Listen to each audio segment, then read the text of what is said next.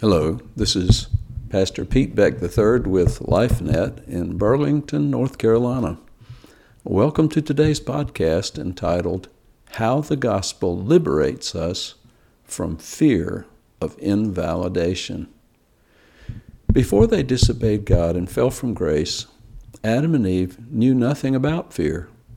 Afterward, sin began its deadly work of twisting their souls.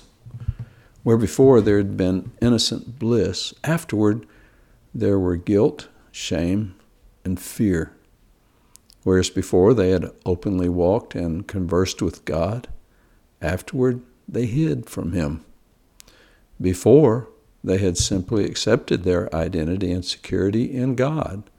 Since then, all of that came into question. Our first parents were removed from their original home, judgment was pronounced over them, and a horrendous reaping process began. God's warning that they would die if they ate the forbidden fruit began to take effect.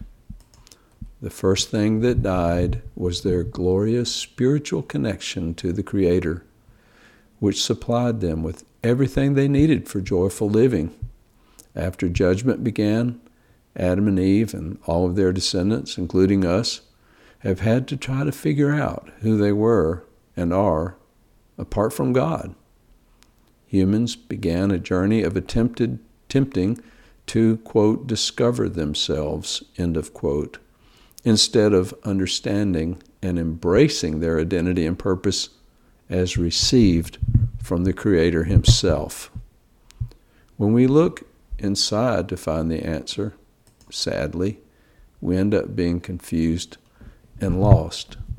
This is because we can only know who we are in relationship to our Creator.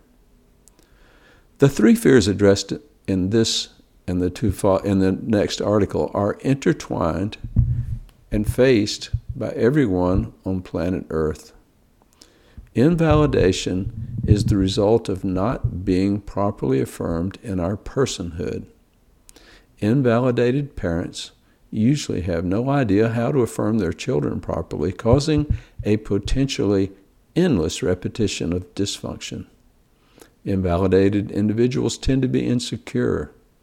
Often they are desperately looking for others to affirm them, making them vulnerable to those who would use their fears against them. Rejection is what we experience when others do not like or accept some or all of who we are, what we say, or what we do. It may involve some sort of exclusion or shunning. Abandonment is the final stage of invalidation and rejection. Abandoned people are forced to be on their own, all alone in life. This article will focus on invalidation the next one will re- address rejection and abandonment. It is easy to see how invalidation is connected with our broken relationship with God. Unless God Himself affirms us, we will never know who we are.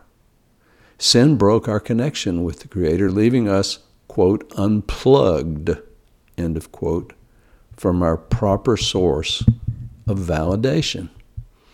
Every other source for affirmation is inferior and unable to satisfy. The French philosopher Blaise Pascal wrote the following quote, What else does this craving and this helplessness proclaim but there was once in man a true happiness of which all that now remains is the empty print and trace? This he tries in vain to fill with everything around him, seeking in things that are not there to help the help he cannot find in those that are there, though none can help, since this infinite abyss can be filled only with an infinite and immutable object, in other words, by God Himself. End of quote. Jesus came into this world without ever having had to experience the results of Adam's sin. He was not under its curse or judgment. He did not have an innate sin nature, and he was not cut off from his Father. As a result, he had no gaping hole in his soul crying out for validation. Nevertheless, his Father wonderfully validated him at the beginning of his public ministry for all to see and hear, which is what all good fathers do. I quote from Matthew 17:5 from the New Living Translation. A voice from the cloud said, "This is my dearly loved son, who brings me great joy." listen to Him. Here, Father God shows us what it looks like to properly validate a person. He made known to His Son and to all of us who would later put our faith in Christ what it means to be a child of God.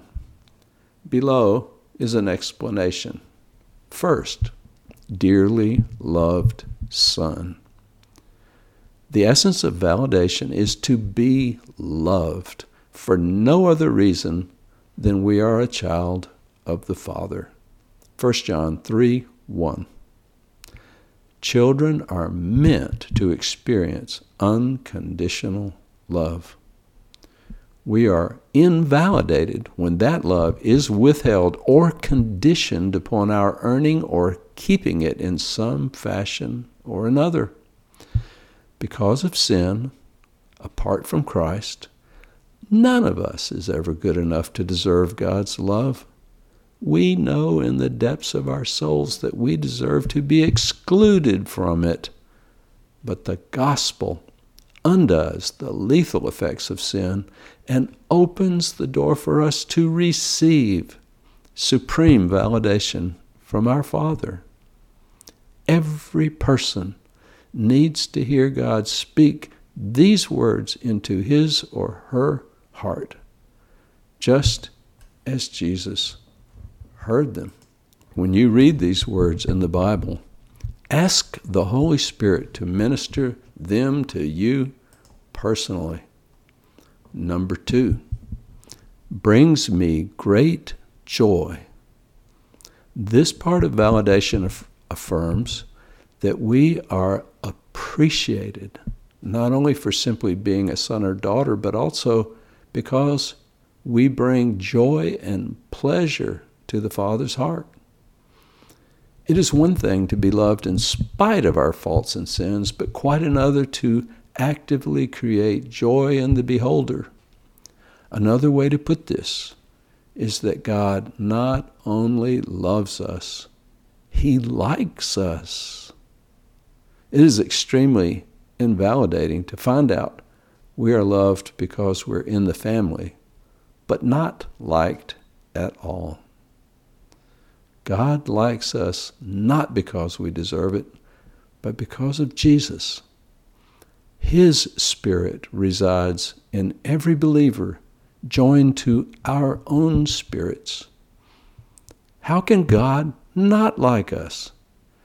Every child of God needs to hear that he or she is well pleasing from Father God in order to experience validation. Number three, listen to Him. This final part of validation tells us that we are significant. We are not some sort of trophy of grace to be set on a shelf and observed, but has no real function. We have an important part to play in God's plan and something important to say and do. We are highly regarded by God and should be by those who know the truth. Many of those people who experience the first two aspects of validation do not receive this part. God wants every child of His to know how important he or she is to the work of the kingdom and to engage in that work. Invalidated people struggle with feeling loved, appreciated, and significant. It is hard for them to fulfill their callings from God because of the hole in their souls. In order to experience remediation, one of the most important things we can do is approach the Father and ask Him to minister His loving words of validation to us personally. A good place to start is by meditating upon the verse quoted above, asking the Holy Spirit to reveal to us at a heart level their meaning. Here is another great verse for us to consider. John 1:18 says the following, and I'm reading from the amplified version. No man has ever seen God at any time. The only unique or the only begotten God who is in the bosom or the intimate presence of the Father, he has declared him, he has revealed him and brought him out where he can be seen. He has interpreted him and he has made him known. That, of course, is talking about Jesus, who is the one the Father sent to reveal the Father to us. He alone knows the Father, and he came to make him known to us. Matthew 11:27 reads, "My Father has entrusted everything to me." No one can truly know the Son except the Father, and no one truly knows the Father except the Son and those to whom the Son chooses to reveal him. That's from the New Living Translation. Jesus died on the cross and rose again to enable us to enter into a relationship with his Father. He wants us to know the Father's love, and he will reveal the Father to all who ask him.